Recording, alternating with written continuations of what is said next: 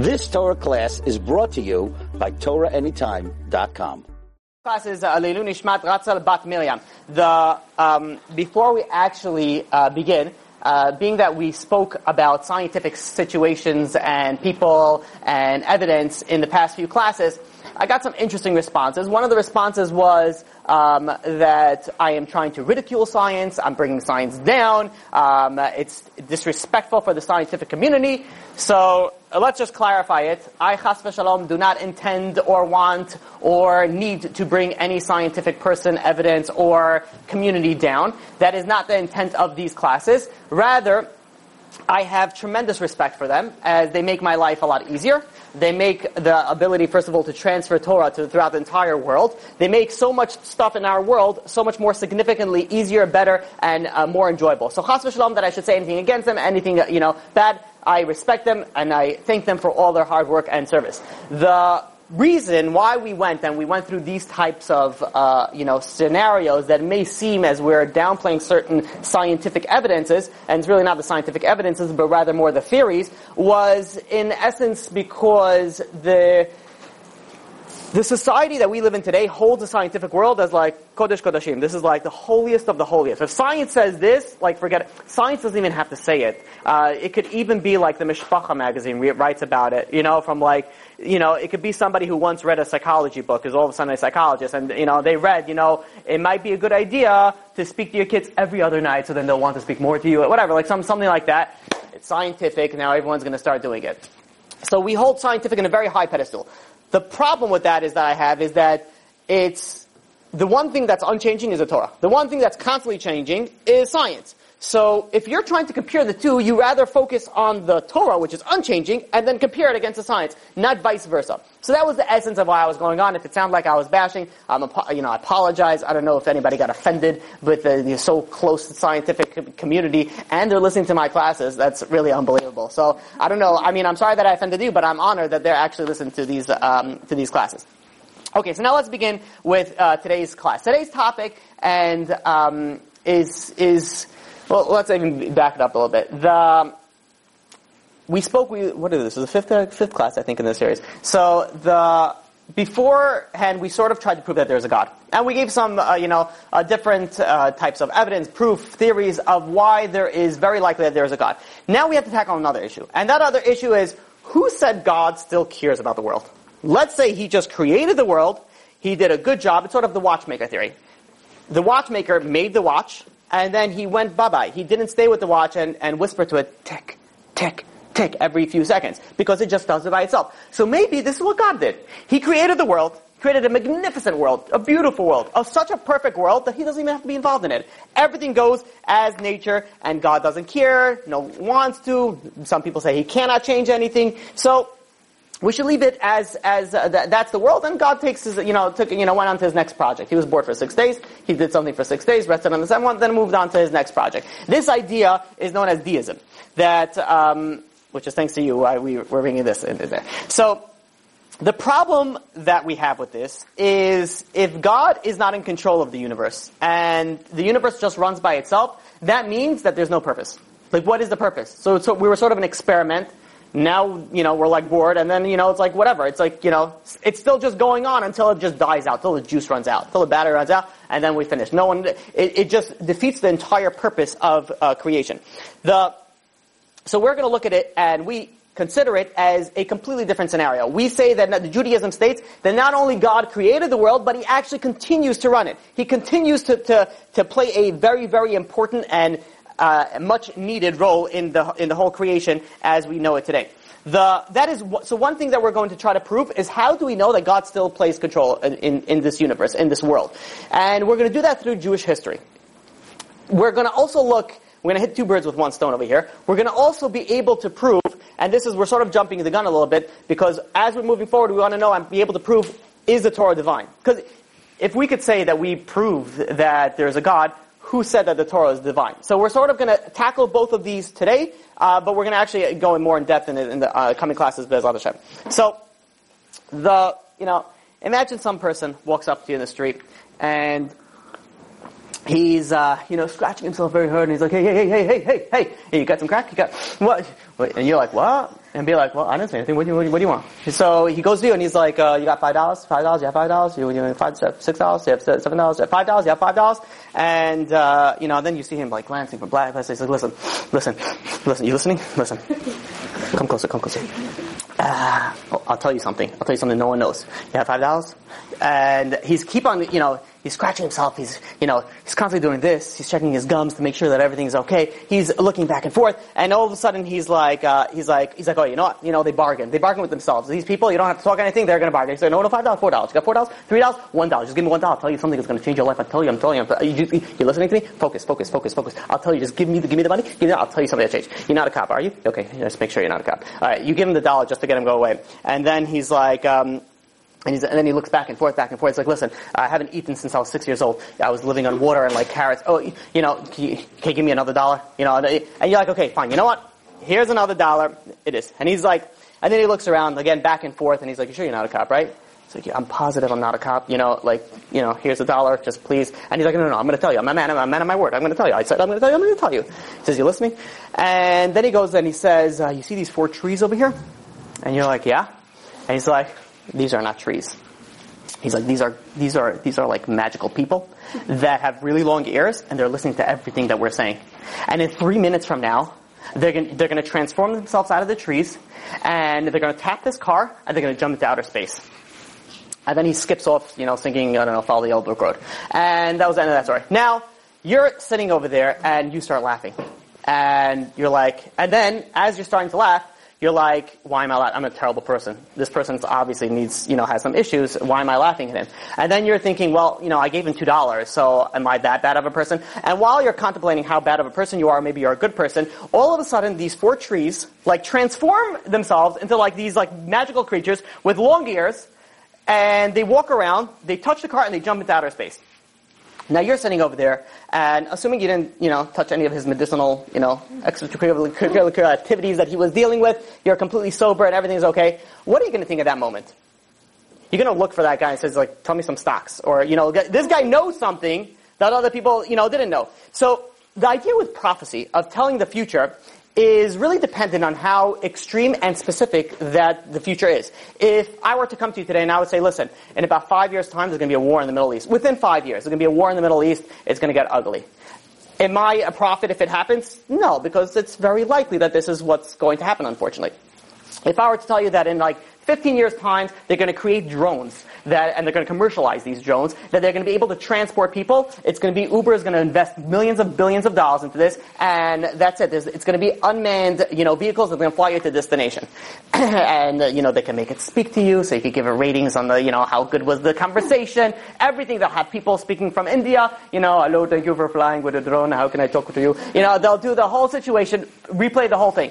And if it happens, does that mean that I am a prophet? Not necessarily.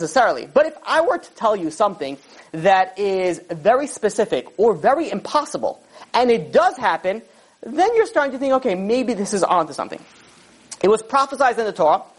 In Malachi, chapter 3, verse 6, it says that for the Lord, for I, the Lord, have not changed, and you, the sons of Yaakov, Jacob, will never be wiped out. It's prophesied already in the Torah that the Jewish nation will never ever be wiped out. They will always exist forever and ever. And we have this again in Genesis chapter 17 verse 17. Uh, this is going to be, you know, I'm going to make you a brit l'dorat olam, lebrit olam, forever. I'm going to give you a covenant forever, which means is, we're not going anywhere. We're staying, you know, till the end of time. It's going to be us and the cockroaches, whatever it is. We're going, we're going to the end. The idea behind this is nice and dandy. And, and I want you to think about it as if I'm trying to sell you a religion. I'm trying to sell you this religion. I'll be like, this is going to be awesome. We're going to be around forever. Don't worry about it. We're going to stay on to the end of time. Then, that would make sense if, let's say, you deal with something like, for example, Japan.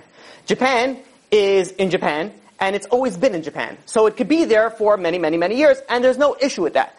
The problem is that the Torah itself tells that the Jewish people will be exiled, will be scattered throughout the entire world. You look at uh, Deuteronomy, Devarim, chapter 4, verse 27. And God will scatter you among the people. And this is repeated again in Vayikra, Leviticus, chapter 26, verse 33. And again repeated in Devarim, chapter 28, verse 64. Again and again that I'm going to scatter you around the, you know, all the nations of the world.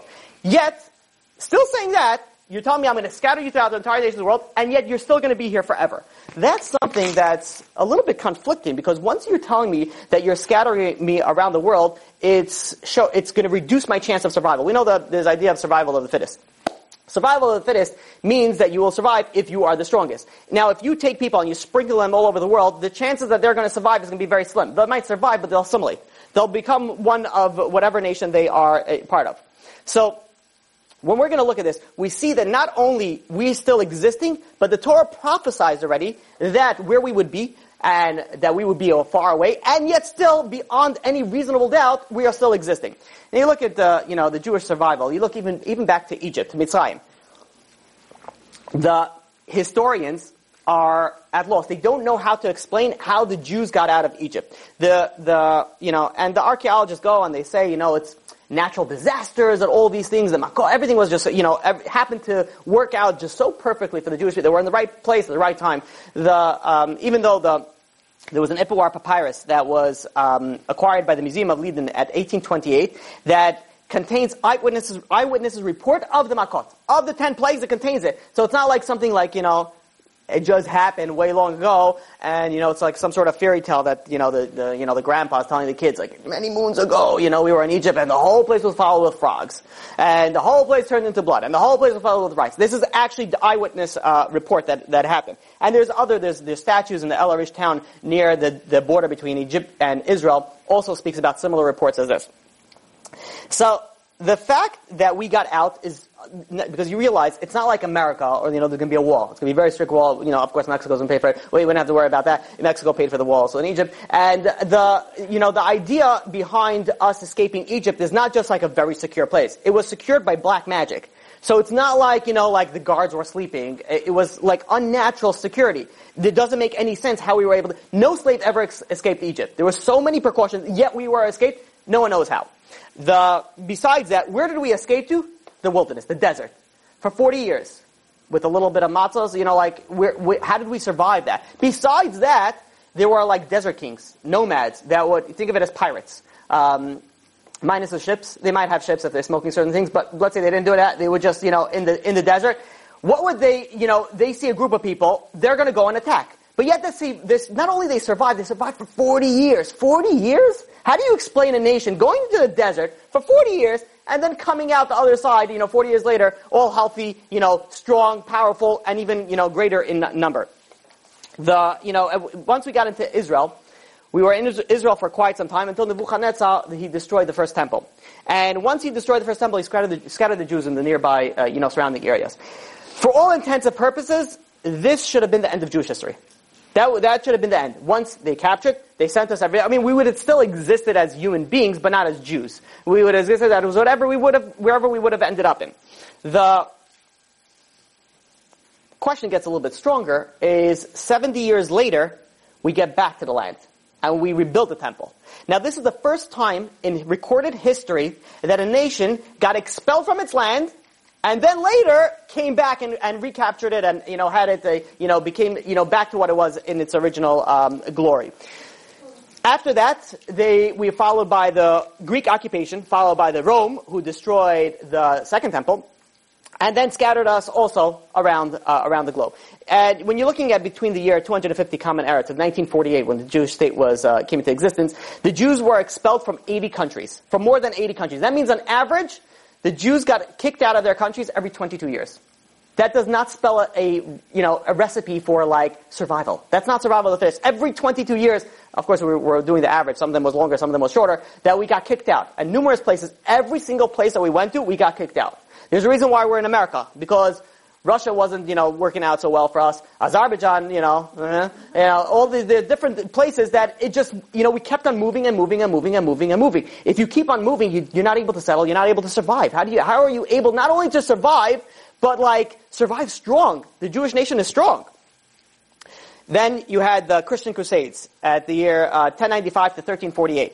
Then there was the Black Plague, which happened between 1347 and 1350. Guess who the church blamed for it? Of course, the Jews were the problem for this. Uh, you know, we brought the bubonic plague somehow, and thousands of Jewish communities were massacred because of that.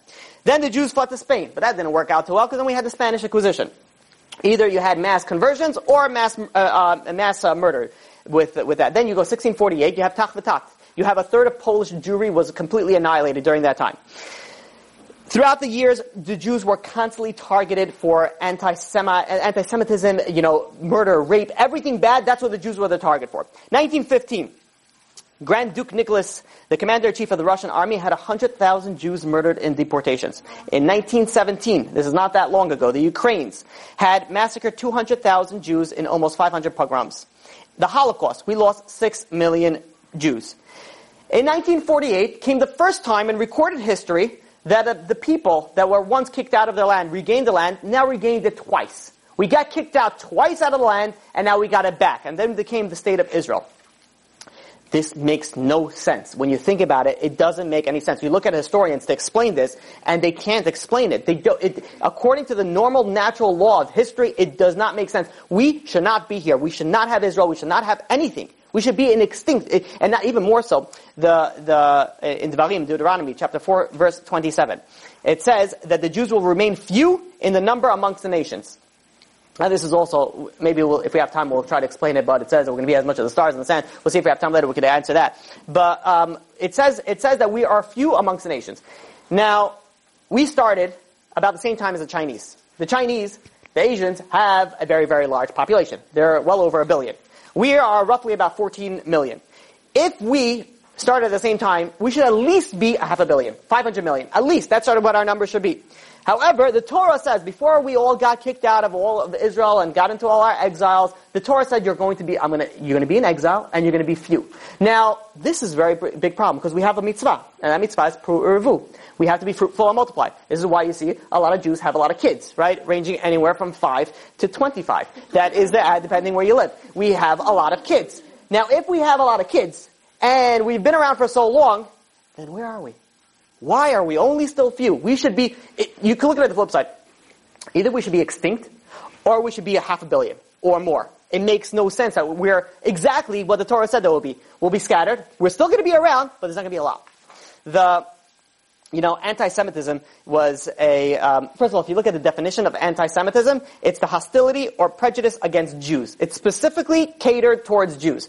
If you um, don't like a black person, you hate a black person. I know, I'm being careful, relax. Um, I know we could get, we could get a little bit of, you know, edgy and stuff. You, you have a big hatred and, and you do stuff to, you know, against black people. What are you called? Racist. Racist, very good. You hate Asians. What are you called? Racist. Racist. You hate Polish people. What are you called? You hate Uzbekistans, right? We know that's a sore topic for the um, Russian community. Uh, you, you know, what are you called? Racist. You hate a Jew, what is it called? Anti-Semitism. We have our own word. Right? We, there's like an own, we're a separate category. We have everybody else's racism, anti-Semitism is special for the Jews. You know, genocide was only came, you know, you know who, who coined the, the term uh, genocide? It was a lawyer um, by the name of Raphael, Raphael Lemkin. He was a, you know, Polish Jew, and he, you know, this, this really came after World War II. After the, the Holocaust, they were like, what's a good word for like genocide, mass destruction? Well, they didn't say genocide then. And he tore, you know, obviously used the Latin words and he put it together, but this came after World War II. This came into being. So, you know, besides chutzpah, we have a few other words in the dictionary, uh, you know, unfortunately, uh, thanks to, uh, thanks to us, because yeah, that made it into the dictionary also. there are four things in when you're dealing with anti-Semitism. First of all, it's universal. Everywhere you go, the Jews were expelled literally from everywhere. So everywhere, it's, it's universal, you hate the Jew. You might not know it yet, but generally, you know, there's, you know, there's, there's people in that society, in that re- region, that very, have a very much and strong dislike for the Jew. There's also the intensity of hatred. The intensity of hatred, we could just say one word and that just deals, closes the whole story, is the Holocaust. Shows you the intensity of the hatred against the Jew. The longe- longevity of it. How long has this been going on? This is since the Greek, basically since we started. Since we came into being as a nation, there was hatred against the Jewish people. The, you know, just a, you know, a short list of, you know, the hatred that we have. We had the Egyptian Empire, the Babylonian Empire, the Greek, the Roman, the Byzantine, the Spanish, the Ottoman, the British, the Austro-Hungary, the German, the French, the Russia, the Soviet, the Nazi, and uh, so on and so forth. And uh, so the, it's not only that we've been hated by for so long, so hard, but it's also been from everybody, from all angles. And the fact is when you look at the, the anti-Semitic, um, you know, reasons behind it, it's so irrational and it conflicts with each other. The oldest example in the book is the, you know, the, you know, the Jews took the, you know, they killed the Christian baby because they needed to drink the blood for the four cups of wine. We're not allowed to drink blood. Like we can't. Like we, you know, as much as we would love to drink blood, I, I, again, I don't know where this came into being. Like, how did this even come up? Who was the first person that was like, you know what, wine, blood, same thing. You know what, they're eating, you know, children. I, like, I don't know the, how it came into that, but it's so you know, they'll, they'll, complain. The Jews, you know, they, uh, um, you know, they're too wealthy to control everything. The Jews are too lazy at taking all the benefits. The Jews, uh, you know, they do too much, they do too little. They take our jobs, they're too lazy. They're, it's always conflicting, and it's the same people. Why do you hate the Jews? It doesn't matter. It's irrational. They're just going to hate the Jews. It's like, you know, like there's some people that you just hate their face. It doesn't matter what they're going to say. I just don't like you. It's very bad. It's, it's a terrible thing. But, you know, there's some people that they come to me and, that, you know, they have, I don't know, relationship and whatever, other issues, and they, they just don't like one person. I'm like, why? it's a, you know, they can't even, the face, the, I don't know, the personality, is you know, everything's ugh. You know, like, that is terrible. I'm like, that, that's like, that's like racism on the highest possible level, you know, directed at one person. Like, you're hating someone for absolutely no reason. But unfortunately, we all know somebody, they come into the room, they're like, oh man, this person here, hi, how are you? Yeah, everything's amazing. Yeah, yeah, I miss you so much. Um, more women do that than men, but whatever. Um, the idea is, that you have constantly this irrational hatred towards a Jew. And not only that, it's actually mentioned in the Torah. In Devarim, in Deuteronomy, chapter 28, verse 65. It says, And among those nations, you will not be calm, nor will your foot find rest. It's basically telling us, you know, God's telling us that um, you know, you don't listen to me, you're going to go into exile, and your exile's not going to be fun. No one's going to like you, everyone's going to hate you, and you're not going to find any rest in there. Who wants to join this nation? Huh? Anybody want to come? Like, it, would any sane person who's creating this Torah, assuming that there's no God, say, like, yeah, why don't you come join us, and what happens if you don't listen to me? I will scatter you amongst all the nations, you will go into exile, and you will suffer bitterly, and you'll go from place to place, you'll never be settled, you'll never be happy, but it's good times also. It's good times also. We have Shabbat, you know, it's really nice. Um, you could eat constipation food, I mean, matzah food on, you know, a few times a week and then you know just to cleanse yourself, you know, or to complete, you know, collect everything. What you know, the, it's gonna be great. Then we could live outside for about a week. You know, it's cold. Don't worry about it. Um, you can wear coats. It's okay. Uh, you know, it's gonna be great. It's gonna be how is this like? This is not a way to start a religion. If you're starting a fake religion, if you're starting a fake religion, you make everything nice and dandy. You want to sell a product. You don't gonna. You're not gonna. You know, tell people the battery is terrible, the camera is awful, but uh, the call quality, uh, you know, whatever,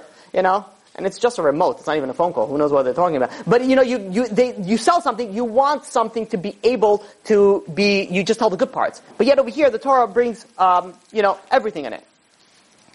You look at it. You look at the state of Israel. The state of Israel. You know, when it when it came in its inception at 1948, the population was 600,000. The first five years, it doubled in its population. It, it, it absorbed 600,000 immigrants which is the largest immigrant absorbing nation on the earth. And then on, on May 1948, the, you know, when the modern state of Israel declared its independence, five Arab armies decided they're going to attack Israel. They're going to attack Israel. And I really should have brought a picture. I, I have a picture, but it's not a good one. Israel is very small. It's a tiny little strip of land. And it's surrounded by not so friendly people. Well, maybe they're friendly. no, they're not friendly. Um, not so friendly people that want nothing else but to annihilate Israel. So it's, they're completely closed off. And then they decide that they're going to wage war against them. And in fact, the Secretary General of the Arab League said this will be a war of extermination and a momentous massacre. They didn't come in saying, we'll take them, we'll get some slaves, we're gonna, it's gonna be nice, you know, we'll kick them back. No, they wanted pure blood. That's it. They wanted to destroy, wipe Israel off the, off the map. And Israel should not have stand, stood a chance. And really shouldn't have. You have, you know, you're, assuming you know like you're in public school because obviously this doesn't happen in yeshiva let's hope uh, you have a bunch of kids gang up on one kid to beat them up and you know so you have a bunch of you know refrigerator style people you know going up over there you know ones that eat steroids for breakfast and uh, they come in there they put this kid this kid is you know the little you know spaceship maker you know he's got his big glasses pocket protectors the whole thing the asthma in uh, you know thing in the holster he's like you know ah, you know the whole the whole situation he's getting attacked by these you know football players and he's just, they're just like pushing him around. Does he stand a t- chance? Unless he took Krav Maga for like 10 years, then very likely no. And even if he did, they could probably just hold him and he'll just be like, you know, one of those people trying to swing in the, in the, in the ear. You have here Israel. You have here 600,000 people in Israel against the surrounding about 50 million Arabs.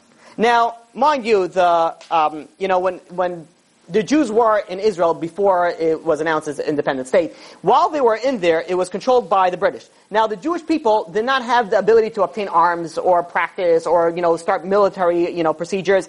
They weren't allowed to do that. Oh, so you're looking at they just got into a nation, and now they have to uh, fight against five armies. Five armies, many of them each numerous, more times bigger than the, each of their own.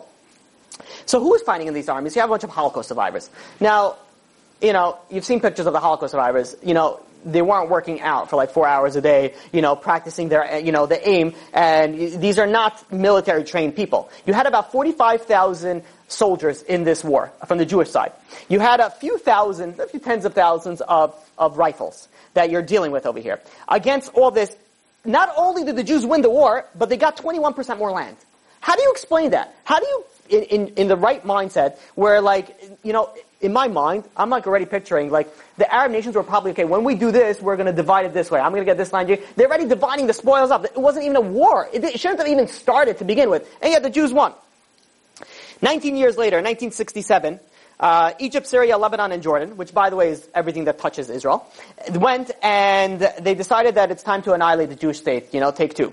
And they were equipped with $3 billion of military aid from the Soviet Union, and they were all backed up by Iraq, Algeria, Kuwait, and Sudan. All non-friends of the Jews. So, they went and um, it was this was a war that made no sense that they will survive. It, it didn't make any sense. It was.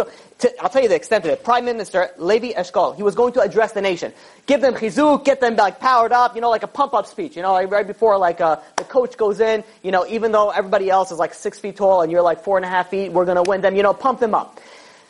And he starts crying. Now, if your coach is, you know, is gathered around and it's like the game of the season and, you know, he's like, guys, and then he starts choking up. And it's not because like he's so emotional that you're going to win, because he's, you know, it's like you guys are going to die out there today. You know, I'm going to miss you all terribly. You know, the when you when you have the prime minister getting up to give a strong emotional speech to get the nation and starts crying, does not spell a good recipe for like, all right, yeah, let's go home. We're gonna, we feel good about this. You know, let's open up some tea. We're gonna, it's gonna be good. It, it doesn't bring a, you know, a, a, good feeling. That's what they felt at that point in time. Yet, this was known as the Six Day War because it took seven days, but Jews only work on six. No, I'm kidding. It took six days. Uh, it took six days, and it was known as the Six Day War. Not only did the Jews win this miraculous war, but this is when the first time that they gained their holiest site, the, the, the temple, the part of Jerusalem, this is where we got it back in the Six Day War. Not only we got that, we got Hebron, we got Bethlehem, uh, uh, Bethlehem also. So not only did we win, but we also got more and more land. Can you explain that? Like, it makes no sense. I'll, I'll share you through some short little stories from these wars. Um, the the Six Day War, the Israel gave a preemptive strike. Now, let's try to put some things in, in you know numbers over here. Israel had 196 warplanes.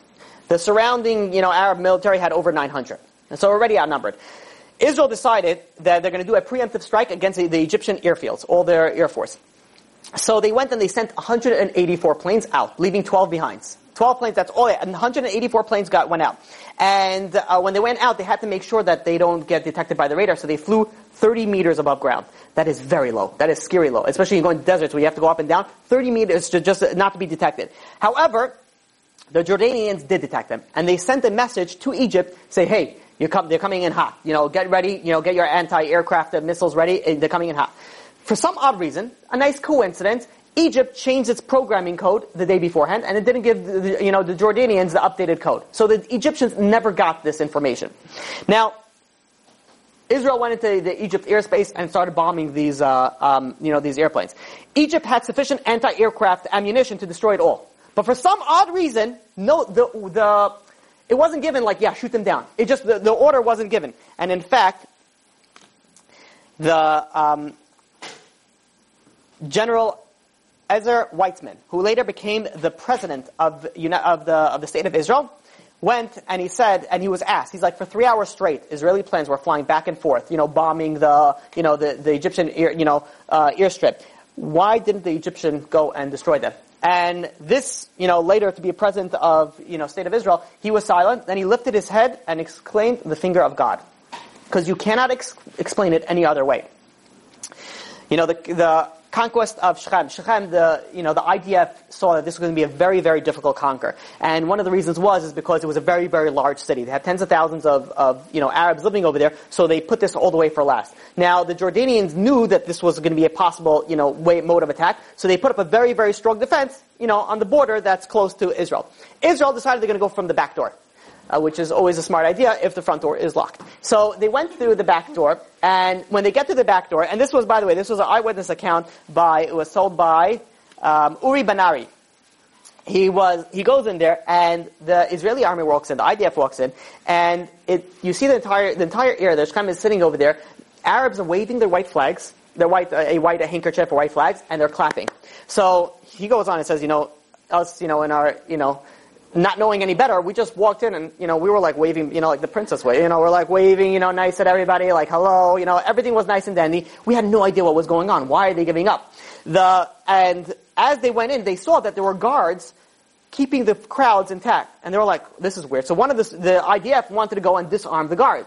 Because uh, he had a thing, and the, and the guard, the Arab guard, is like, no, what do you mean? Why should I disarm? So the Israeli shot some, you know, bullets in the air, and this is where everybody like started running away, like cockroaches when the lights turn on. Every, thank you very much. You know, everyone just scattered away, and this is when the sniper rifle, the sniper shots began happening. What happened was, the, the, by this time, is, you know, the IDF was already in Shechem and they took it over without any, without any issues. The, um, but what happened, uh, what happened later is, uh, when they realized, why did they just let us walk in? Why did they just, is they, they were under the understanding that, um, the Iraqi forces were supposed to be coming in from Jordan to come in and assist them. So they saw the army. They thought this was the Iraqi forces. So they were waving and nice. And Israel was waving back and be like, yeah, nice to see you also. And by the time they realized it, the Israel was inside already and that's it. Within a short time, they were able to take off everything. Take, take over everything.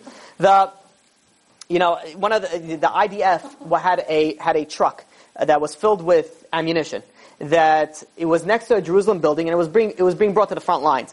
Now, there was a missile that landed directly on that truck. That means, I don't know if, you know, you know, like if a missile hits that type of, you know, explosive, that, that's ridiculous. That's like fireworks. That's like, that's, that's destruction in the nearby vicinity. Everyone's going down. And for some odd reason, it was a direct hit on the truck, but it never exploded. The, the bomb never exploded. Can you explain it? Uh, maybe, maybe yes, maybe not. There was, uh, you know, so we said like, who are these soldiers? You know, they're people, you know, the reserve. So you had one Israel. He was a cab driver he was on duty with his friend, which was an electrician, right? Two well trained in the, you know, in the Israeli, and they came in there and they, uh, um, they had a few light weapons, a few bullets, and then they come and they see an Egyptian half track. Uh, an Egyptian half track, that's like a, you take like a, you morph a tank with a truck, and then you put it on with like, you know, machine guns all around the side. It was coming towards them. It was from the Egyptian side. They saw it. They froze. They're like, what are we supposed to do? I, I don't know. You know, so they just like, for not knowing anything else to do, they just pointed their guns at them.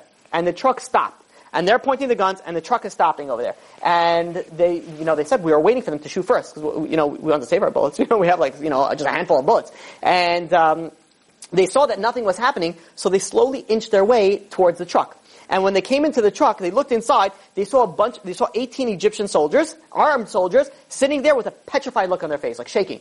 So what do you do at that point? You're like, you're like, uh, put your hands up. You know, it's like, you know, the idea is, is like, you know, that's how a guy feels if he ever wins an argument with a woman. You know, they're completely thrown off guard. Be like, well, you know, be like, you say something, and the woman's like, you know what, you're right. And be like, and you, you have your, you know, a list of other, you know, arguments there, and they'll be like, well, well yeah, yeah, yeah, I'm right.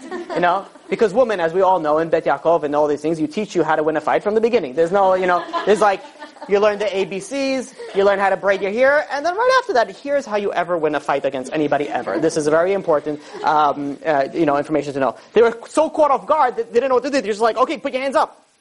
And they marched them out. You had two a cab driver, an electrician, marching out 18 armed, you know, uh, Egyptian soldiers, and they're marching. Once they got, you know, you know, you know, uh, called for backup from the from the IDF, they went and they asked the, you know, the, the sergeant in charge and said, how come you didn't fire at the, you know, at the soldiers, at these two soldiers? And the Egyptian surgeon said, we, we really wanted to, we tried, but our whole bodies froze. We were paralyzed. We couldn't do it. I don't know why. And, you know, so you, things that you just, it can't explain. Secular newspaper, Haaretz, summed up the Six Day War like this, and I'm quoting, even a non-religious person must admit this war was fought with the help from heaven. Moshe Dayan and Yitzhak Rabin, both military, uh, secular leaders, they, once they got, after the Six Day War, we got the Kotel back, the Western Wall back, they went and as customary, they put in a, you know, I, I believe it was Moshe Dayan, he went and he wrote a note and he put it inside the wall. Now, a journalist was following him. Any good journalist knows there's no such thing as privacy. And they took out the note and wanted to read what he wrote inside this note. And he wrote out a pasuk from Tehillim. The secular Moshe Dayan wrote in a pasuk in, uh, in the Tehillim, in Psalm, in Tehillim chap, uh, chapter 118 verse 23. The verse is, Me'et Hashem hayta zot, hi niflat be'enenu.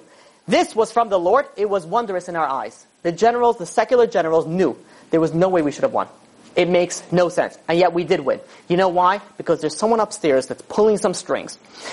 A short while later, in 1973, there was known as the Yom Kippur War. This was because it was started on Purim. No, just kidding. Yom Kippur. So it started on, on Yom Kippur, and is known as the Yom Kippur War. This, this war was started um, you had 100,000 Egyptians invaded Israel from the south, and you had 1,400 Syrian tanks invaded Israel from the north. The, and by the way, the Israel was, where, where is most of Israel on Yom Kippur?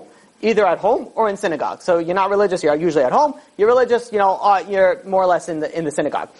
The, and I remember when I was in Israel, and behind my yeshiva, we had a window, and you know, everything there is like mountains. So you, I, I was able to see very far to like a main highway.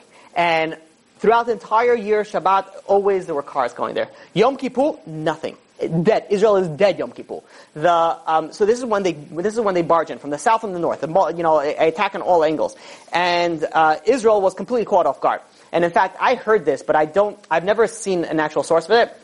Where the, when they were coming in, they were like, "Where is everybody?" You know, the Egyptian and the, and the Syrian. They're like, "Why is no one here?" To the extent that they were like, "This must be."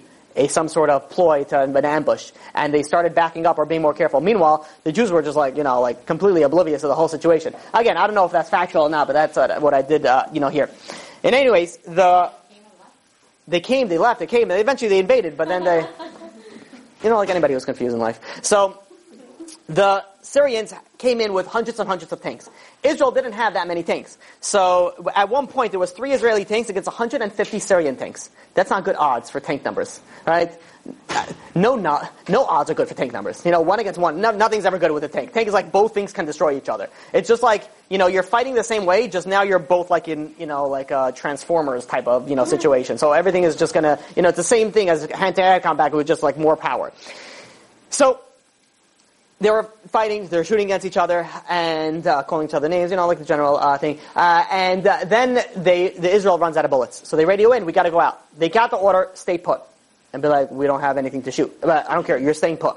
So they had to stay put, what are they doing? They're not going to stay in one place, so they started going from back and forth. They were dry, they're, they're moving the things back and forth. The, um, for some reason, the, the Arab side decided, the Syrian side decided not to pursue it. And later I found out is, is that they saw so many tanks. It was like three tanks. They were just moving directions because they didn't want to get caught. So they were like the people have so many, so they didn't, uh, you know, you know, uh, you know, attack it. And in fact, it was a Syrian that swore that he saw an army of angels surrounding those two tanks, and that's why they didn't, they didn't uh, shoot against it. During the same time, there was Commander David Yini, who um, was pulling his troop from a Syrian uh, confrontation, and they got stuck in a uh, minefield. Uh, that's not a good place to get stuck. So what they did was is that they were crawling on their bellies and they were trying with their with their sticks to figure out what's a mine, you know, like brushing it off to, to avoid, you know, setting any mines off. Then all of a sudden, as they're starting to crawl, there's a huge, huge windstorm that blew in. So they had nothing to do but sit still until the windstorm blows in because they can't see anything. The windstorm went on and on to the extent that it started blowing everything away. To the extent that 30 inches of 30 inches of soil was blown off, all the mines were very easily seen. You were able to just walk right out of it. Happened to be in the right place in the right time, right?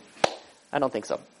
The there was also there was another in the Yom Kippur War as well. There was an Israeli soldier that took an entire group of Egyptian uh, army people captive. One soldier, Israeli soldier, right? So you know, like the tanned, you know, like skinny, you know, smoking the cigarettes, eating the garinim, you know, with the gun. You know, he's sitting over there, and he takes on this entire group. And you know, like, can you imagine? It's like a little kid, you know, with a stick is fighting off a whole gang, the Crips. You know, like, can you imagine that? That's you know, does that make any sense at all? And when they asked the Egyptians, so why didn't you uh, fight against it? It's one guy. He says, you know, it's very odd because when we got closer to this one guy, we saw there were like thousands of like other soldiers that we saw. But as we got closer, these angels started these soldiers started disappearing. So we all thought that he had somewhere hiding around. So we all thought there was more. And then they asked the, this Israeli soldier, like, you know, who was with you? He's like, I don't know, solo, just me. Like, honey, oh, you know, that's it. I'm just here alone. I didn't, you know, I didn't see anybody. So, you see here miracle after miracle that it just makes no sense how the Jewish nation not only they have a land but actually survived and actually winning wars that makes absolutely no sense that they should be winning. Then you had the Gulf War. The Gulf War is in 1991 where Iraq want threatened to use chemical weapons.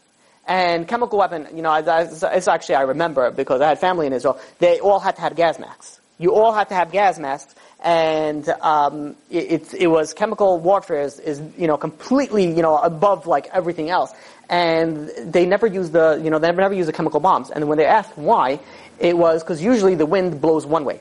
And that would have been beneficial for the Iraqis to use that. But for some reason, during the time of the war, the wind blew the other way. So if the Iraqis would have went and destroyed, you know, something, they would have gotten, you know, a backdraft of it.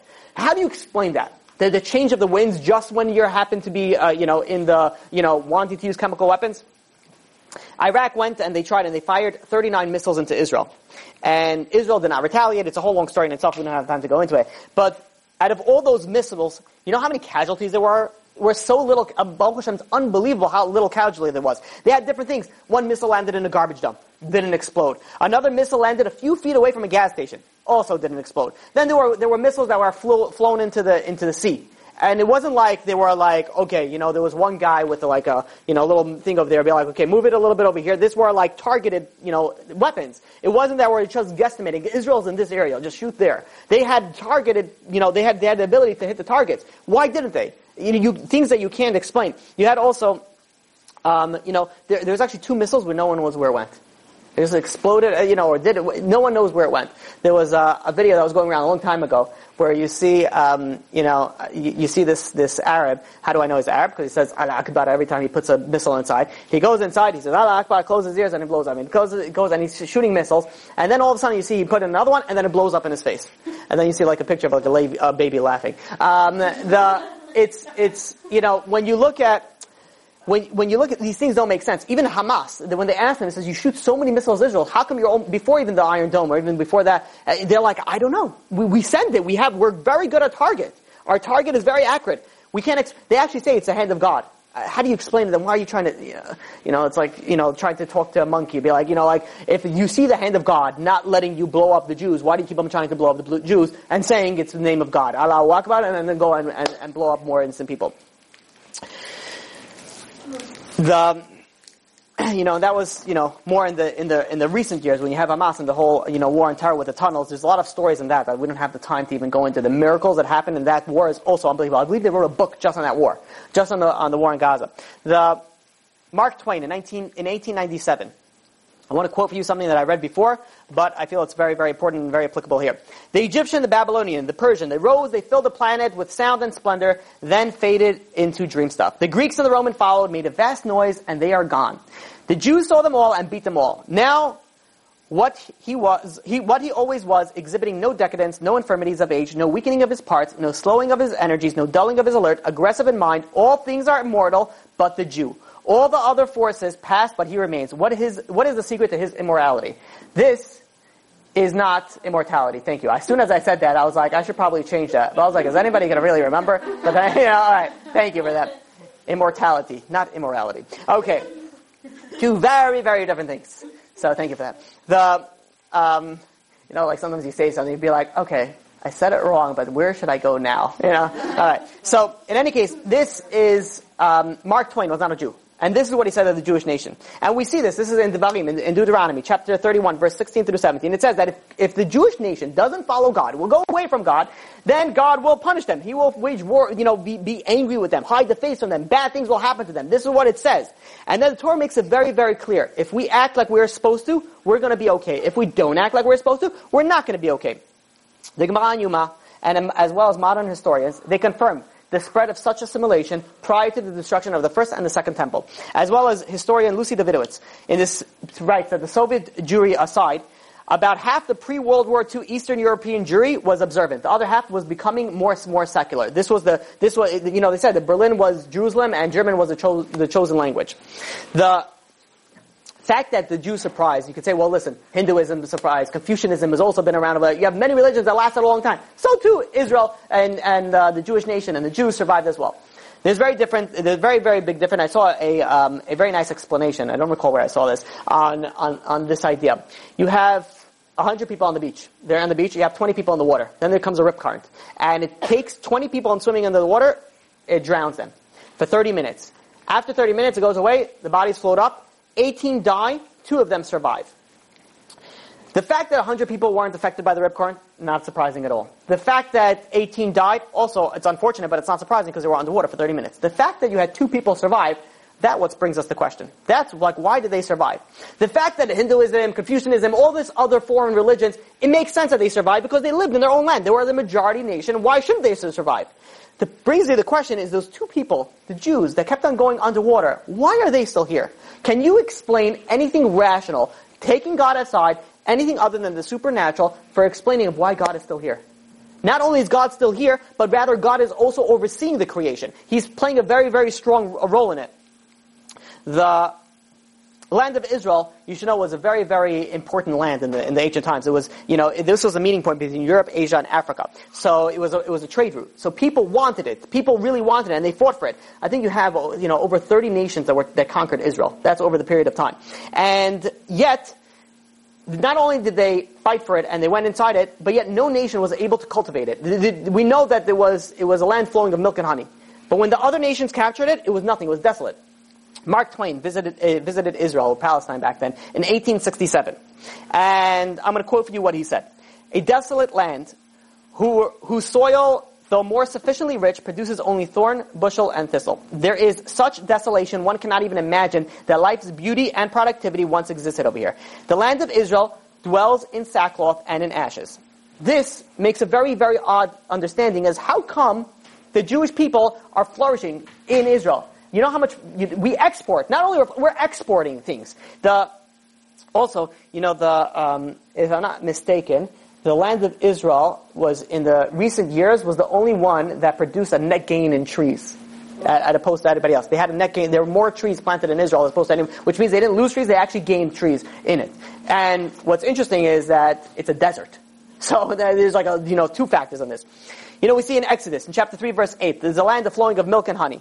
From the time of Josephus even, which was, you know, over, you know, 1300 years after, you know, the Torah, Matan Torah, the land was still flowing with milk and honey. This was still this was still uh, um, going on.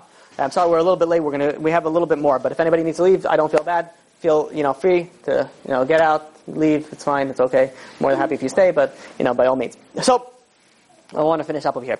When um, then it says in Leviticus chapter 26 verse 32. It's the, the you know it says in the Torah, so devastated will I leave the land, your land will remain desolate and your city in ruins.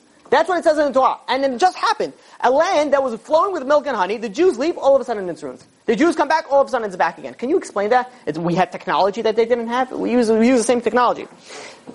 The,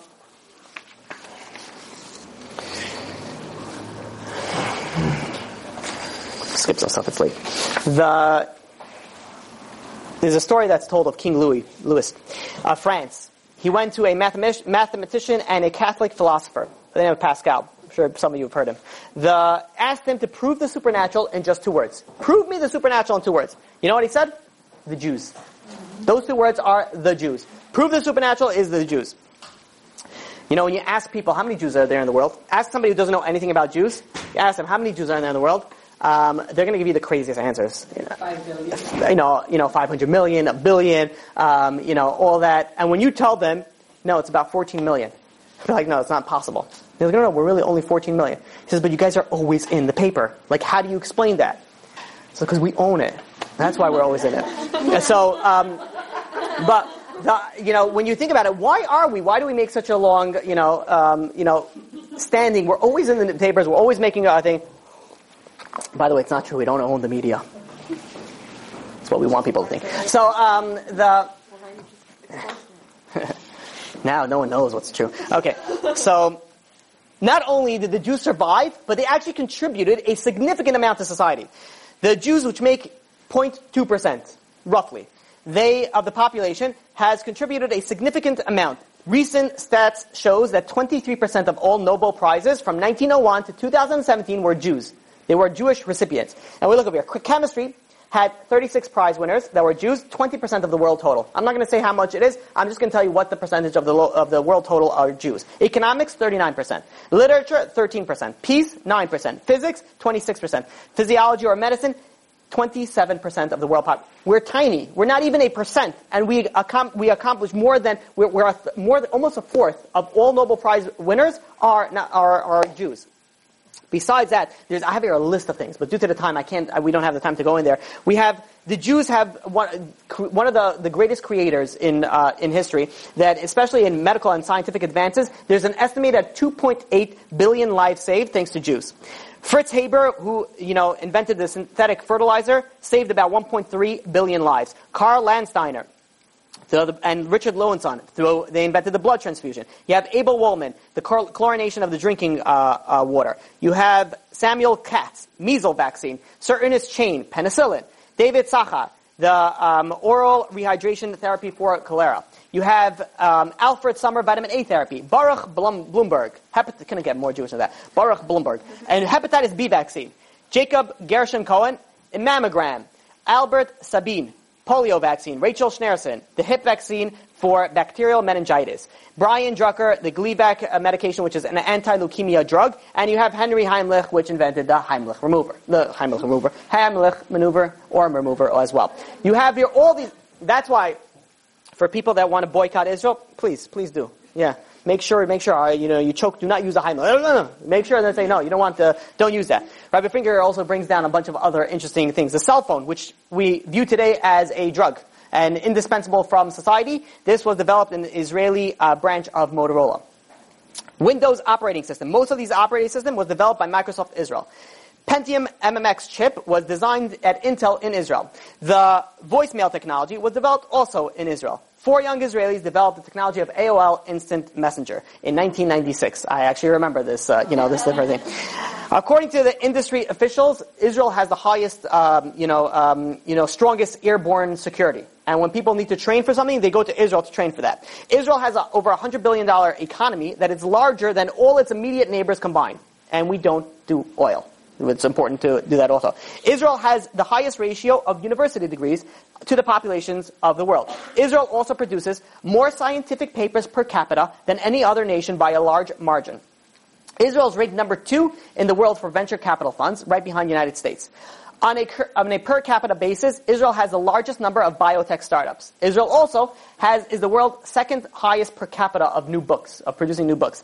Israel is the only country in the world, and this is what I said before, which entered the 21st century with a net gain of trees. Israel has more museums per capita than any other country. The disgusting Israel. So far, it's terrible, right? You know, uh, what does UN say? We're, we're violating all these, uh, you know, laws. Yeah, oh, terrible. Israel leads the world in the number of scientists in the workforce with 145 per, per 10,000 people. So every 10,000 people, you have about 145 scientists. U.S. has 85 per 10,000. Japan has 70, and Germany has less than 60, which means we lead almost everybody else, almost double of what we produce in, sci- in the scientific, uh, you know, world, in the, in the, specifically in scientists. Israel Israeli scientist was the first fully computerized no radiation diagnostic instrument for breast cancer. Israel company also developed a, um, a computerized system that you'd be able to check when you give, there's about 7,000 deaths in America alone that are attributed to wrongful medication and hospitalization. When they go into hospital, they give wrong medication and they die from that. Israel developed technology to prevent that from happening, to prevent uh, that. So please, if you want to boycott Israel, please make sure to take wrong medications. Um, Israel also was the first, this is something so cool, the, the, first ingestible video camera. So you take a pill and it takes pictures as it goes through your colon. No more of that. This was invented by, uh, by Israel.